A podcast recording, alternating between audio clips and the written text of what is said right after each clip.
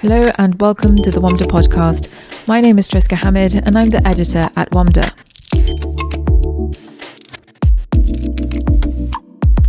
Jordan. Its 10 million strong population accounts for only 3% of the Middle East and North Africa's total population.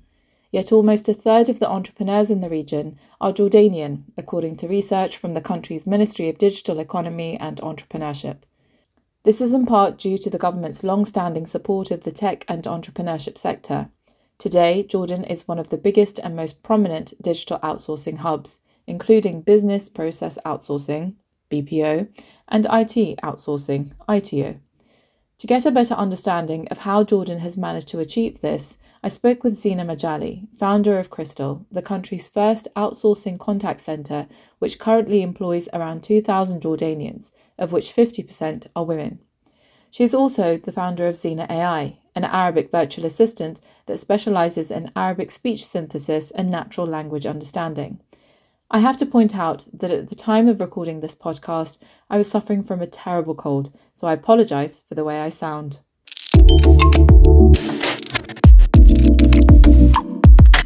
Hi, Zeena. Welcome to the WAMDA podcast. Hi, how are you? Very well, thank you. Um, thank you for, for giving us your time. I'm really keen to hear your story um, as an entrepreneur in Jordan. When did you first start out? Well, we started in uh, 2007. I'm one of uh, a few co founders uh, who started a company called Crystel here in Jordan, the first uh, independent uh, contact center. Uh, to uh, introduce the idea of uh, business process outsourcing uh, here in the country. How long ago was that? We launched Crystel in uh, 2007. Okay, wow. So back then, when there was hardly any entrepreneurship activity. Yeah, exactly. The the word entrepreneurship was not even being used here in Jordan back then. So, I mean, tell us more about the landscape back then and how has it changed to to what it is now? Uh, the landscape has changed a lot. Uh, there's a completely different uh, ecosystem today that wasn't existent uh, back then. Uh, so um, we started up this company and we wanted to introduce something new here in Jordan. And when we told our parents, everybody was just surprised by the idea of us wanting to do something on our own and not just going with the traditional uh, nine to five jobs that everybody expected us to do. Uh, some of us continued with this idea, and some of us, uh, their parents wouldn't even uh, allow the, the, the, concept of uh, having their uh, children do something else. Uh, so uh, the few of us who remained uh, started up the company and started the journey together. And what we see today in Jordan is completely different. Uh, we have such an uh, extensive and massive ecosystem here with so many supporters all around and many, many entrepreneurs that are coming out of this country, very talented entrepreneurs, I must say. so the, the vibe has completely changed, I must say that. I can imagine. So when you first started out, it, it's a call center, right? Yes, it is. And I imagine for tech companies or for who? Uh, it's actually for all types of businesses. Uh, so we have a lot of tech companies, we have a lot of e commerce uh, companies that outsource to us, telecom providers, uh, people in fintech, uh, banks, insurance uh, companies, and many, many others. So it can be anybody who wants to outsource their BPO um, Uh, work to Jordan. And how has the kind of the actual work at Crystel changed? I, I, imagine in the early days it might have just been a phone. Has has technology impacted the the processes at all? It has massively impacted actually because our name originally was Crystel Call. Was about uh, having crystal clear uh, calls uh, back and forth with uh, the customers. And then the whole concept changed, and we did the rebranding where we named ourselves Crystel and we dropped the call because it was no longer only about that. So it was more about um, calls as well as chat support, uh, data entry, other projects that we were doing as well. And now things have developed a lot uh, into more of chatbots and virtual assistants that we provide. So technology has played a major role in shifting uh, what we used to do back then with what we are doing today. And you, you mentioned chatbots and virtual assistants. You're also behind Xina AI. Yes, uh, almost two years ago. Um, uh, myself and the other co-founders started a company called Xina AI, which solely focuses on uh, uh, building a virtual assistant in the Arabic language specifically. We find virtual assistants in many other languages all around the world, but uh, the concentration on the Arabic language is difficult to find. Uh, so we wanted that neutral dialect that we can use specifically for each uh, Arabic uh, country and different dialect.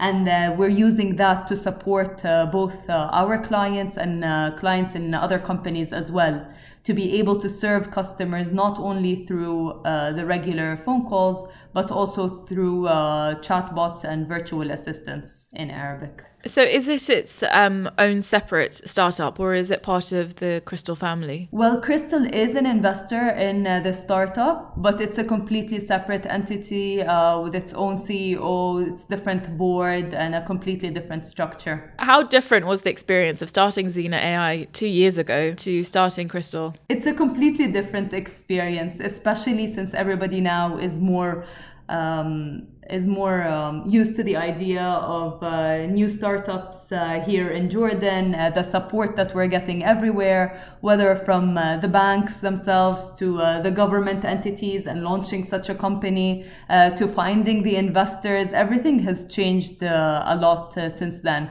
So it was a much smoother process to, to do this today. But I mean, it's still a deep tech company, and deep tech companies in the region still struggle. It's not as easy raising investment, it's not as easy raising talent. Has that been your experience too? Honestly, we haven't witnessed that. Um, maybe our background with Crystel helped us a lot in giving us that push forward. We had no issues at all uh, raising, uh, for example, our seed investment, which was uh, around a million dollars uh, a few months ago. And uh, we found a lot of support also in terms of the contracts that we've signed so far for our startup. Uh, we have been able to sign, uh, thankfully, so many, but it might have been also through the uh, reputation that we previously had with um, operating Crystel, and that helped us maybe um, boost um, the launch of uh, Xina AI. Why do you think it's important to have a virtual assistant AI in, in the Arabic? Um, and not just kind of Fusha, but having the, the dialect as well. Yeah, our main focus is to have specific dialects uh, for how uh, everyday uh, Arabic is spoken in each country because people want to feel like they're talking to a human at the end of the day and they don't want to keep talking in formal Arabic uh, when requesting something um, as a customer we found that people really need uh, the virtual assistant aspect because we have been getting uh, so many um, calls and inquiries uh, for customers uh, through customers for our clients. And the clients uh, are no longer uh, feeling like they only have to keep paying for uh, live agents let's say. It's being very costly to just rely on live agents especially when it's frequently asked questions that customers want to inquire about. So we need to be able to provide our clients with different solutions let's say also cheaper solutions and um, uh, solutions that are there 24 uh, 7 without the need to uh, pay more or uh, keep attracting uh, specific talents to occupy these jobs. So our clients need to have the option of choosing going with a live agent or using all this new technology to cater for their customers. And how difficult is it developing AI in the specific dialects in Arabic? Uh, there are so many different uh, Arabic dialects, and we need to use uh, a lot of call recordings um, and data to teach uh, our technology how to uh, speak the neutral dialect for every specific country, and that's something that we haven't found so far uh, in the in the region. So we need to develop that because we need to shift in that direction. But it takes a lot of work to be able to do that, a lot of uh, historical recordings, uh, a lot of machine learning uh, for this machine to be able to speak uh, in many different dialects. And if we um, continue to use formal Arabic uh, for serving uh, clients, that will not be satisfactory enough uh, for the end uh, user. Is this something that's quite unique to Arabic, or are there other languages or regions in the world that have a, a similar issue? Yes, many other regions have that, especially when we look at uh, Asia and different dialects that are spoken in specific countries as well. But um, at least uh, we know that in Arabic we really need that, and uh, nobody has been focusing uh, specifically on that today. Amazon um, Alexa launched in uh, the GCC dialect. Uh, are we going to see a flurry of, of these new Arabic AI, spoken AI? Yes, it's interesting that you mentioned that because uh, that that's big news for us uh, as well. Uh, the launch of the um, GCC Alexa, let's call it, um, shows how important this is uh, for our region. And I think we're going to see a lot of that happening soon, and it will create a, a whole new market uh, that didn't exist only last year um, in this uh, realm. I see this from a sort of a consumer. A lot of things get done here face to face. No one really likes to speak with a chatbot. They want to get through to the human agent at the end. So, where is the region at the moment with regards to how it interacts with virtual assistants, with AI, with different types of technologies? There is definitely a lag uh, in the region compared to the rest of the world, or let's say to more developed uh, areas, uh, possibly, in terms of uh, accepting the idea of talking to uh, a non live agent, let's say. Um, but I think slowly people will get uh, more into it, especially with the younger generations. You find that people who are older are maybe more used to going and finishing things face to face, as you mentioned, uh, while others are more used to finishing it over the phone, uh, talking to a live agent. But the more people start using chats and the more accustomed they get to that, uh, the lazier or the the harder they will find it uh, to actually go and do stuff face to face drive to a specific place to get their job done uh, talk uh, for a long time on the phone with someone to get something done. And i think with time this technology will uh, be much more accepted uh, than it is today. It is accepted today but it's hard to accept it as well because there isn't something as developed as people want it to be. And that's what we are hoping to solve so why isn't the technology quite there yet? What's what's holding it back? Uh, the availability of the neutral uh, Arabic dialect uh, for complex uh, conversations is still not there yet. Even with the chatbots, uh, they're still not as uh, developed as we need them to be. Is that a, a problem with the technology itself, or is it a lack of data? Is it a lack of R and D investment? Is it a lack of talent? What's what's going on? Uh, it's a lack of investment uh, in all those, I would say, and I think uh, many people have been focusing on different things, uh, developing different things, but this hasn't been a main focus today. And we've relied so far on international players uh, outside the region who have uh, included Arabic as another language on their platforms. But uh, after using those uh, in the region, we have found out that they're not uh, satisfactory enough to satisfy uh, what people want. So uh, this calls for uh, more people to try to develop something more specific and more relevant to this region. And this is still uh, under development and needs a lot of time to improve so far. I really want to get a sense of why it's so important to, to develop something in the region for the region. You'd imagine that the companies like Google, and Microsoft, they have the best talent in the world. They have so much money at their disposal, and yet they haven't been able to nail Arabic. I mean, you look at Google Translate, and there's always an issue with with the Arabic translation it provides. Yes. Why is there that gap? First of all, you need the you need the neutral dialect, and you need it to sound very relevant to the person who's uh, who's speaking uh, to to the machine. The other thing is there's the aspect of the culture, and the machine needs to also understand that, which is something that we are doing here at Xina AI. So you need to understand uh, the, the slang uh, that's being said, um, the, the messages that the uh, customer is trying to convey, um, any jokes uh, that maybe the machine would, would say or that the person would say on the other side. And those are things that have still not been understood today. So as you said, Google uh, and many others have all the technology that they need today. They have uh, amazing people working behind all these uh, machines uh, that are teaching them, but it's still not relevant to the Arabic region. Uh, we are missing the neutral dialect and we are missing the cultural aspect as well uh, to understand people more. Interestingly, uh, two of these virtual assistants in Arabic are based in Jordan.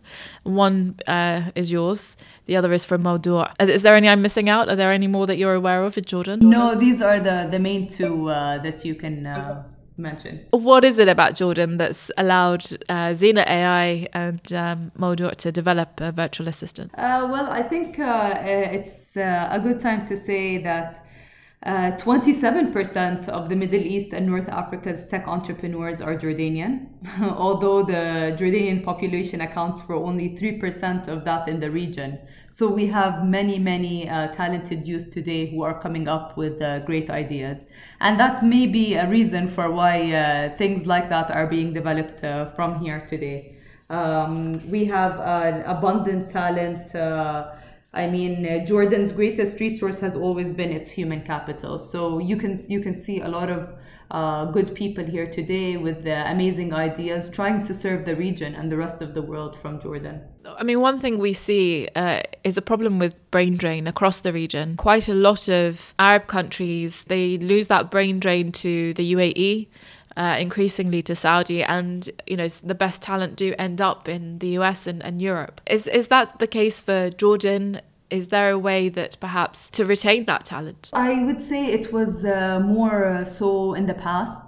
We were some of the few who probably 15 years ago didn't leave when we had a good idea um, to start up here in Jordan.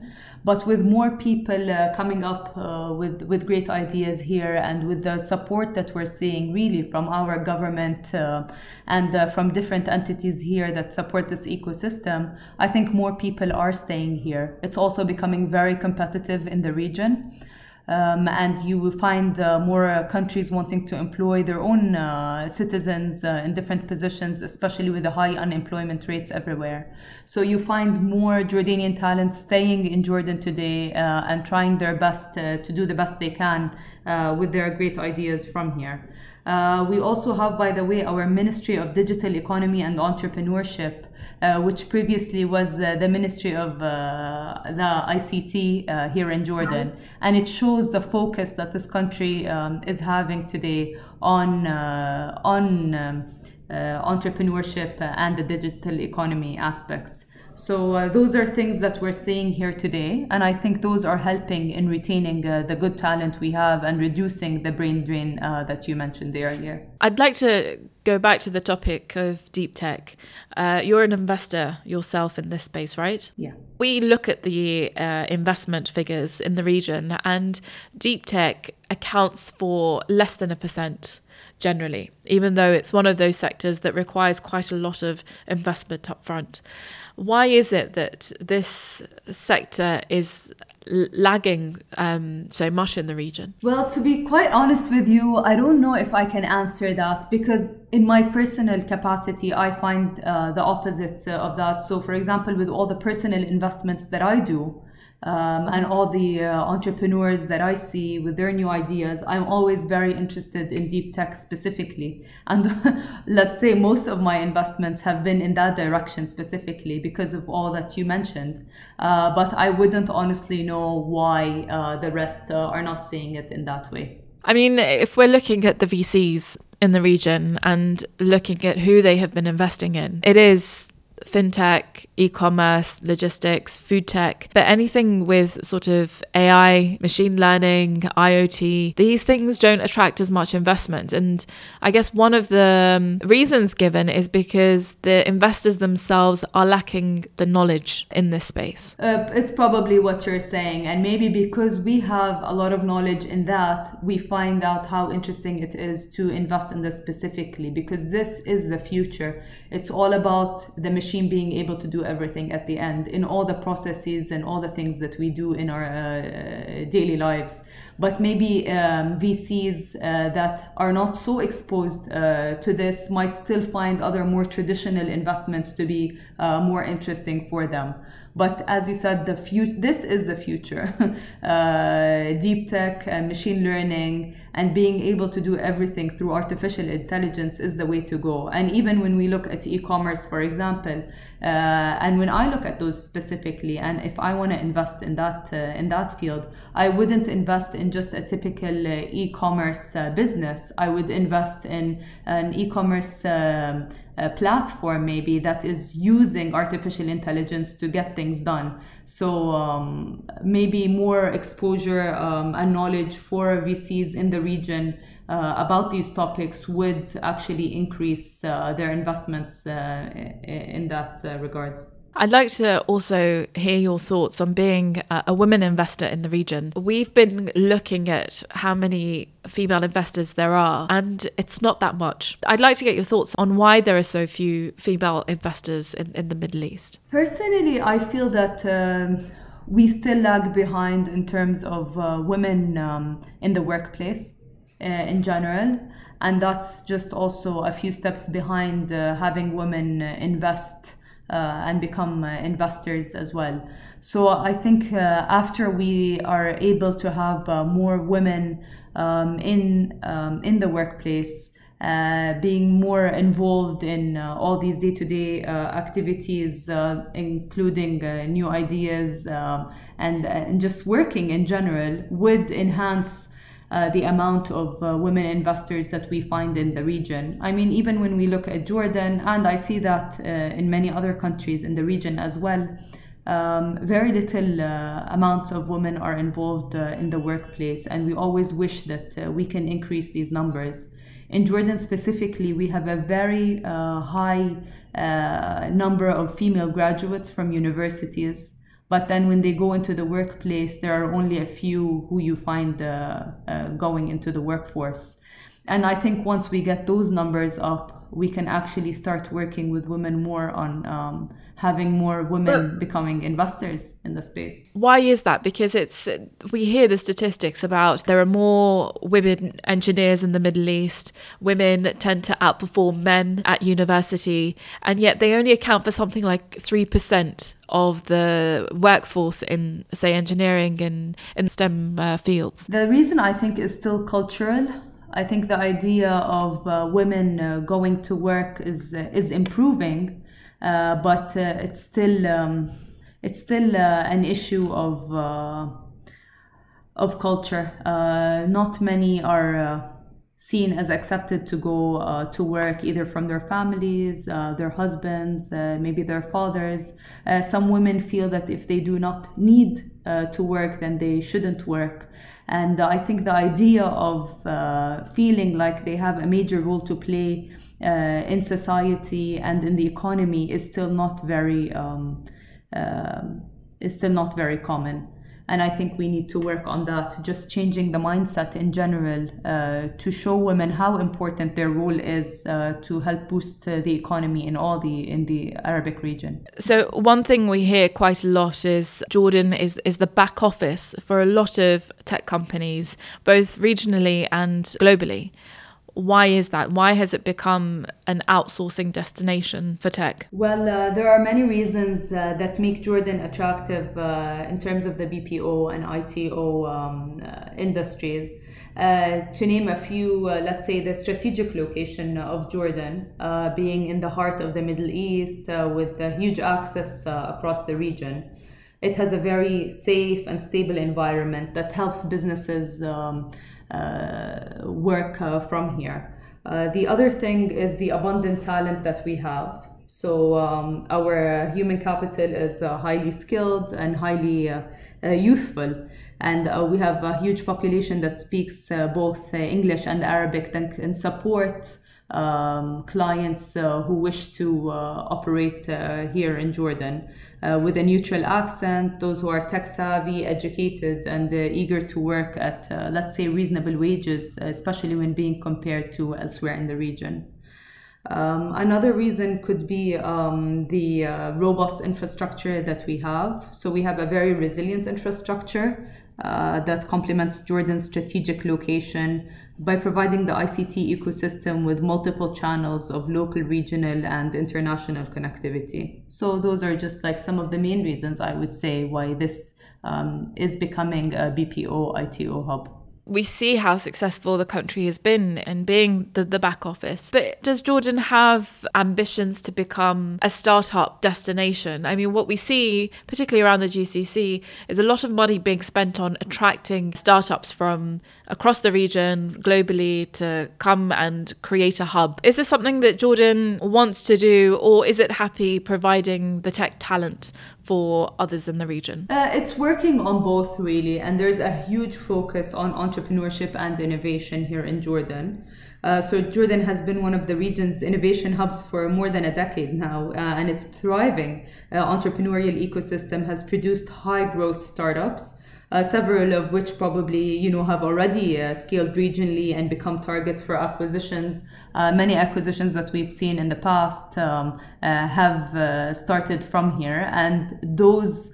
Uh, success stories have encouraged the government and the entrepreneurs here to build a more complex ecosystem here in Jordan for that finally, how does your family feel about you as an entrepreneur and investor now? You mentioned that when you started Crystel, it's the, their reactions weren't perhaps the best. How how do they feel about you being an entrepreneur now? Yeah, now they're actually they love the idea. They're really excited now, and and and they see it as only that way. Uh, but I must say that it took a lot of uh, a lot of uh, struggles at the beginning, uh, not necessarily from my family. They were very supportive uh, ever since the first day, uh, but just seeing people's reactions in general, and as you said, for women in the workplace, and and all the development that we've seen over time, things have definitely changed for the better, and now now people are happy about it, excited, and uh, and see it as the future. That's great to hear. That's the sort of cultural change that needs to happen. So I'm, I'm glad it's happening in Jordan. Um, Zeena, thank you so much for your time. You're welcome. Thank you.